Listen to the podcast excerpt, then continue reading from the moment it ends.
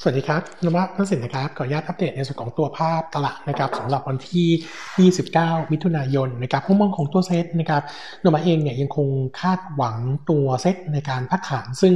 เอ่อครบไปแล้ว 3 สัปดาห์เมื่อสัปดาห์ที่แล้วนะครับแต่ว่าตัวเซตเนี่ยยังอยู่ในโซนที่เป็นกรอบล่างแถมหลุดแนวรับที่เป็นไซด์เวย์ที่เคยคอที่ 1335 ด้วยนะครับงั้นเบื้องต้นนะครับคาดว่าเซตจะยังมีแนวโน้มในการพักฐานต่อเนื่องอีก 2 สัปดาห์นะครับจากกรอบที่เคยอัปเดตไปเมื่อช่วงต้นเดือนมิถุนายนว่าเออจริง ๆ การพักฐานของเซตเนี่ยมันจะกินประมาณ 3-5 สัปดาห์นะครับตอนนี้เนี่ยเข้าสู่สัปดาห์ที่ 4 ปัญหาตอนนี้คือเซตเนี่ยเออจะแกว่งตัวเป็นไซด์เวย์หรือเป็นดาวเทนนะครับซึ่งเราเคยคอบแล้วว่าตัวเซตเองเนี่ยสิ่งที่เป็นแนวรับเออในส่วนของตัวภาพที่เป็นไซด์เวย์นะครับก็คือ 1335 สัปดาห์ที่แล้วยืนไม่ได้นะครับงั้นสัปดาห์นี้เนี่ยมีความเสี่ยงตัวเซตที่จะพักฐานลงมาเป็นดาวเทนแนวรับสำคัญนะครับคือ 1290 ถึง 1310 ซึ่งเมื่อสัปดาห์ที่แล้วช่วงปลายเนี่ยเกือบทดสอบไปแล้วนะครับคิดว่าโอกาสสัปดาห์นี้น่าจะยังคงแกว่งตัวลง แล้วก็เบื้องต้นเนี่ยฝักใจทางพื้นฐานสิ่งที่ยังคงค่อนข้างน่าคอนเซิร์นก็คือในส่วนของตัวภาพนะครับของจำนวนผู้ติดเชื้อโควิดทีในต่างประเทศที่ยังคงเล่นตัวขึ้นไม่ว่าจะเป็นตัวของอเมริกาใต้ หรือว่าตัวสหรัฐอเมริการวมถึงอินเดียด้วยนะครับเลยทำให้แรงกดดันเนี่ยยังมียังมีค่อนข้างมากนะครับเออ Nomura ก็เลยยังคง concern ในส่วนของตัวภาพเศรษฐกิจอยู่นะครับแต่ว่ามี update view ที่เป็น positive นิดนึงนะครับในส่วนของตัวอุปทานของตัวจีนะครับที่ออกมาเร่งตัวขึ้นนะครับในช่วงที่ผ่านมาโดยเฉพาะตัวการผลิตพลังงาน ซึ่งปรับตัวเพิ่มขึ้น 9.1%เยือนเยียในช่วง 10 วันแรกของเดือนมิถุนายน จากเดือนพฤษภาคมที่บวกแค่ 4.3%ทำให้ Nomura เนี่ยมองว่าตัวเศรษฐกิจจีนเนี่ยน่าจะขยายตัวเร็วกว่าที่คาด จึงมีการ ปรับประมาณการ GDP quarter 2ของจีนนะครับจากเดิม 1.2 ขึ้นเป็น 2.6%นะครับแล้วก็มีการปรับคาดการตัว GDP ปี 20นะครับจากเดิม 1.3%ขึ้นมาเป็น 1.5%ด้วยต้องบอกว่าตัวของจีนเนี่ยเริ่มเห็นทิศทางที่ดูดีขึ้น แต่ว่านะครับประเทศอื่นๆเนี่ยมาเนี่ยยังคงเป็นมองเป็น negative อยู่เนื่องจากว่าเออภาพเศรษฐกิจเนี่ยแล้วก็การฟื้นตัวของ demand ยังเป็นไปอย่างค่อนข้างเชื่องช้านะครับตรงนี้ก็เป็นสิ่งที่โนมูระเองอยากจะยัง concern ในจุดนี้อยู่นะครับส่วนตัวของภาพภายในประเทศนะครับสิ่งที่โนมูระยังคงมองว่าภายังเป็นเรื่องที่กดดันก็คือ ในส่วนของตัวภาคเศรษฐกิจที่ยังกลับมาช้านะครับแล้วก็หลัง 150 วันหลังจากที่มีโควิด19สิ่งที่ต้องติดตามก็คงจะเป็นในส่วนของตัวจำนวนลูกหนี้นะครับแล้วก็ NPL ที่น่าจะเร่งตัวขึ้นอาจจะเป็นตัวที่ทำให้กลุ่มแบงก์เนี่ยยังมีประเด็นที่ concern อยู่นะครับเออโนมูระเองก็เลยยังคงมองตัวตลาดรอบนี้เนี่ยยังอยู่ในกรอบการพักฐานนะครับเออเบื้องต้นนะครับตัวที่ยังคง warning ให้ระมัดระวังยังมีตัวของกลุ่มแบงก์กลุ่มแบงก์เนี่ยต้องบอกว่าผมคิดว่าตัวของ e a r n i n g preview ที่กำลังจะออกมาในสัปดาห์นี้ถึงสัปดาห์หน้าเนี่ยเอออาจจะท่านหรืออาจจะมีมองที่เป็น conservative หน่อยนะครับเนื่องจากว่า quarter สองนี้นะครับอย่าลืมว่ากลุ่มไฟแนนซ์จะเป็น quarter แรกนะครับที่เห็นตัว NIM drop ลง เพราะว่า quarter ที่แล้วเนี่ยบังเอิญมีตัวช่วยพิเศษก็คือหลังจากที่มีการลดตัวเงินส่งเข้า FIDF ลงไปเนี่ยแต่ว่าขาของดอกเบี้ยเนี่ยยังไม่ได้ลงนะครับมันเลยทำให้ภาพของคอร์สน้อยลงNIM quarter หนึ่งดีนะครับแต่ NIM quarter สองอันนี้ลงแน่ๆ ผมก็เลยคิดว่าเอ่อเอ่อ preview ของ consensus เนี่ยออกมาน่าจะมุมมองดูเป็น negative หน่อยนะครับส่วนตัวเลขที่ออกมาจริงอาจจะไม่แย่นักนะครับเนื่องจากว่าตัว NPL เนี่ยผมคิดว่าในช่วง quarter สองนี้เนี่ยยังมีมาตรการช่วยเหลือของแบงก์ชาติ support อยู่นะครับแล้วหลายแบงก์เนี่ยเอ่อ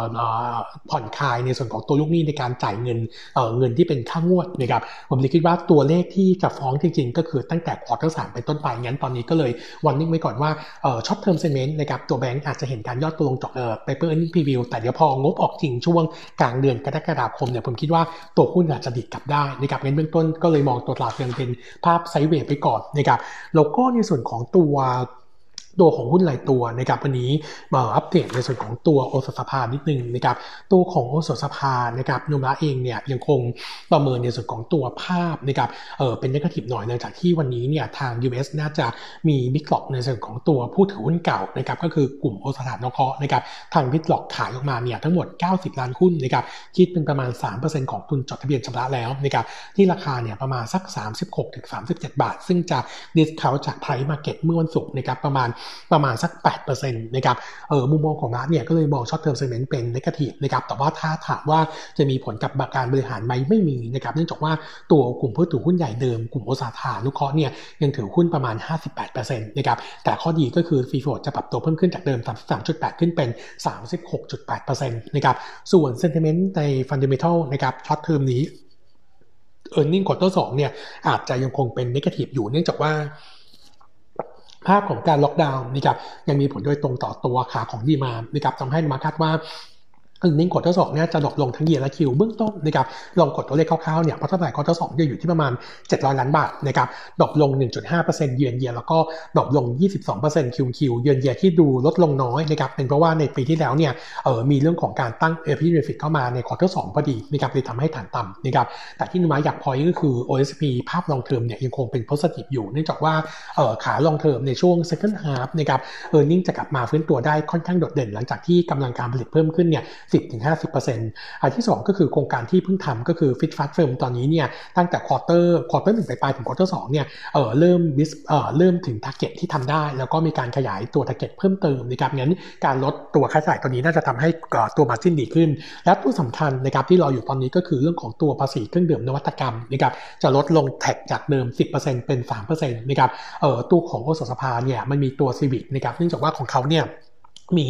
ส่วนผสมของน้ำผลไม้คือน้ำส้มเนี่ยประมาณ 10%ซึ่งเข้าข่ายในส่วนของตัวเครื่องดื่มที่เป็นนวัตกรรมด้วยนะครับก็เลยทำให้เราทำให้เราคิดว่าตัวแท็กในช่วง second half เนี่ยอาจจะเซฟได้มากกว่าที่เราประเมินไว้นะครับส่วนภาพลองเทอมไปเลยนะครับก็ยังถือว่าโอสุสภาโดดเด่น เนื่องจากว่าตัวของออตัวของกำไรนะครับในช่วงปี 20ถึง23นะครับเราคาดว่าจะเติบโตเติบโตเฉลี่ยเนี่ย11% CAGR นะครับเออถ้าเทียบกับในช่วงของปี 18-19 ที่โตประมาณ 7%เท่านั้นนะครับแล้วก็มองว่าทิศทางโดยรวมค่อนข้างดีโนมูระเองนะครับ long term จึงแนะนำ buy ในกาแฟไปที่ 47 บาทนะครับเออส่วน update view กลุ่ม commerce นิดนึงนะครับรอบนี้โนมูระเองเนี่ยคงมองว่ากลุ่ม commerce เนี่ยถ้าดูกลุ่มที่น่าจะเติบโตและฟื้นตัวก่อนก็คือกลุ่มที่เป็น home improvement นะครับโดยเฉพาะตัวที่เราเลือกขึ้นมาเป็น top pick ก็คือตัวดูโฮมนะครับเนื่องจากว่าดูโฮมเนี่ยไม่ว่าจะเป็นขา short term long term ก็ดี short term นี้เนี่ย same store sale เนี่ย quarter สองเนี่ยติดลบเพียงแค่2% sector ติดลบติดลบไป11%ในกลุ่ม home improvement นะครับเราเลยมองว่าการเติบโตดีอันที่ 2 ก็คือตัวดูโฮมเนี่ยสาขาตอนนี้มีค่อนข้างต่ำนะครับงั้นเอาแค่เปิดสาขาตามแผนปีปี 20 ปี 21 นะครับ earning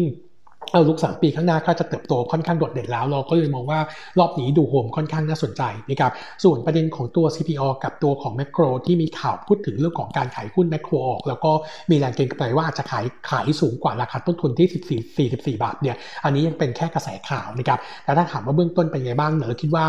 ภาพ long term นะครับระหว่าง CPALL กับแมคโครเนี่ย earning เนี่ยคงจะค่อยๆฟื้นตัวขึ้นในช่วง second half นี้นะครับก็ยังคงแนะนำซื้อนะครับเหมือนเดิมสำหรับ 2 ตัวนี้นะครับสำหรับตัวหุ้นอื่นนะครับ update paper ไทยคมนิดหนึ่งนะครับไทยคมล่าสุดนะครับเอ่อแจ้งข่าวตลาดเรื่องของการตั้งบริษัทย่อยนะครับชื่อบริษัท Nation Space and Technology นะครับอันนี้เป็นการจับมือกับตัวของกสทโทรคมนาคมหรือว่าแคทนะครับโดยไทยคมถือหุ้น 75%แคทถือหุ้น 25%นะครับทุนจดทะเบียนที่ 10 ล้านบาทนะครับอันนี้เนี่ยเป็นการทำในส่วนของตัวเอ่อตัวดาวเทียมวงโคจรต่ำนะครับหรือว่า LEO Satellite นะครับเอ่อดาวเทียมวงโจวงโคจรต่ำอันนี้เนี่ยถือว่าเป็นเทคโนโลยีใหม่นะครับแล้วก็ยังต้องใช้ระยะเวลาอีกอีกพอสมควรนะครับ เราก็เลยคิดว่าปัจจัยทางทางพื้นฐานเนี่ย ยังไม่เปลี่ยนแปลงในส่วนของตัวกำไรเพียงแต่ว่าเซนเมนต์ดูดีขึ้น หลังจากที่จับมือไปในกับตัวแคทนะครับสิ่งที่ต่อตัวไทยคมมีแรงเก็งกำไรเยอะนะครับเรามองว่าเป็นเรื่องของสมปทานดาวเทียมที่จะหมดลงกันยายนปีหน้านะครับแล้วก็ตอนนี้กระทรวงดีเนี่ยกำลังพิจารณาว่าเออตกลงจะให้แคททำเอง หรือว่าจะทำสัญญาแบบ PPP ซึ่งถ้าเป็นแบบ PPP เราคิดว่าเออโอกาสที่ตัวไทยคมจะได้ประโยชน์หรือ benefit เนี่ยมีความเป็นไปได้สูงกว่านะครับในมุมมองของโนมูระโนมูระต่อตัวไทยคมตอนนี้เนื่องจากว่าภาพ outlook ยังไม่แน่ชัดนะครับยังคงแนะนำเป็น Reduce fair price เดิมคือ 3.3 บาทนะครับแล้วก็อัปเดตในส่วนของตัวสินค้าต่อสินค้าเกษตรนิดหนึ่งนะครับสัปดาห์ที่ผ่านมานะครับเนื่องจากว่าตัวโควิด -19 เนี่ยยังมีผลลบค่อนข้างเยอะต่อตัวตัวของราคาน้ำมันดิบนะครับส่งผลให้ตัว demand แล้วก็สินค้า soft comm เนี่ยยังคงเห็นทิศทางที่ drop ลง ราคายางพารายังคง drop ลง 1.2% WoW นะครับถั่วเหลือง drop ลง 0.5%แล้วก็ตัวของน้ำตาลอันนี้ลงมาแรง 2.5%ด้ยวีเนื่องจากว่าหลังจากที่ตัวราคา ethanol drop ลงตามน้ำมันดิบนะครับเอ่อตัวของบราซิลเนี่ยก็เลยแจ้งเรื่องของการนำอ้อยไปผลิตน้ำตาลเนี่ยสัดส่วนเพิ่มขึ้นจากเดิม 38 33%ขึ้นเป็น 48%ก็เลยทำให้ราคาดู weak ลงมานะครับส่วนราคาเนื้อสัตว์หมูไก่ยังคงทรงตัวในช่วงสัปดาห์ที่ผ่านมา งั้นมุมมองของมารอบนี้นะครับอักเกรนฟู้ดนะครับยังคงแนะนำตัวที่เป็นเนื้อสัตว์นะครับทั้งตัวของ TU JBT แล้วก็ CPF เนี่ยเป็น 3 ตัวที่ดูโดดเด่นนะครับส่วนตัวที่ดูลบหน่อยนะครับรอบนี้คงจะเป็นตัวอย่างพาราโดยเฉพาะ SCA SCA เนี่ยอยากวอร์นิ่งไว้นิดว่าตอนนี้โดน 2 ข่าวนะครับข่าวแรกก็คือผู้ผลิตยางในไทยที่ส่งออกไปซัดเนี่ยตอนนี้กำลังโดนสอบนะครับเอ่อตอนนี้กระทรวงพาณิชย์เนี่ยกำลังตั้งคณะกรรมการคณะณะกรรมการขึ้นมาช่วยเหลือนะครับว่าในการต่อสู้คดีความนะครับเออส่วนเรื่องที่ 2 ก็คือตัวสีตังกอฟยาเข้าตลาดวันที่ 2 กรกฎาคมเราคาดว่าหลังการเข้าตลาดแล้วเนี่ยแรงกินกำไรในส่วนของตัว s อจะเริ่มค่อย ๆ เหือดลงนะครับงั้นมีอยู่เรายังคงแนะนำ take profit ไว้ก่อนนะครับสำหรับเซกเตอร์นี้นะครับเออนูมาเองนะครับรอบนี้ก็ยังคง แนะนำเซตติบายเหมือนเดิม ผมขออนุญาตเอออัปเดตตัวที่เป็นเทรดดิ้งบายนิดนึงเนื่องจากว่าสัปดาห์นี้เอ่อตัวที่เราเคยเชียร์ไว้ 2 ตัวก็คือตัวของ KCE กับ Tasco นะครับราคาปรับตัวขึ้นมาแล้ว ตัวของ KCE เนี่ยเรายังคิดว่า outlook ยังคงดูดีนะครับก็ยังคงแนะนำ trading ไว้ก่อนนะครับส่วนตัวของ Tasco นะครับวันนี้นะครับจะมี preview meeting นะครับช่วง 10 โมงนะครับคิดว่าตัว sentiment น่าจะใกล้เคียงกับที่เราประมาณการไว้ แต่ว่า consensus เนี่ยคงจะมีการปรับประมาณการดีขึ้นนะครับงั้นมุมมองของเราจึงยังคงแนะนำตัว Tasco เป็น trading เหมือนเดิมแฟร์ไพรซ์จะอยู่ที่ 26.2 บาทนะครับ ครับวันนี้อัปเดตเท่านี้นะครับ ขอบคุณครับ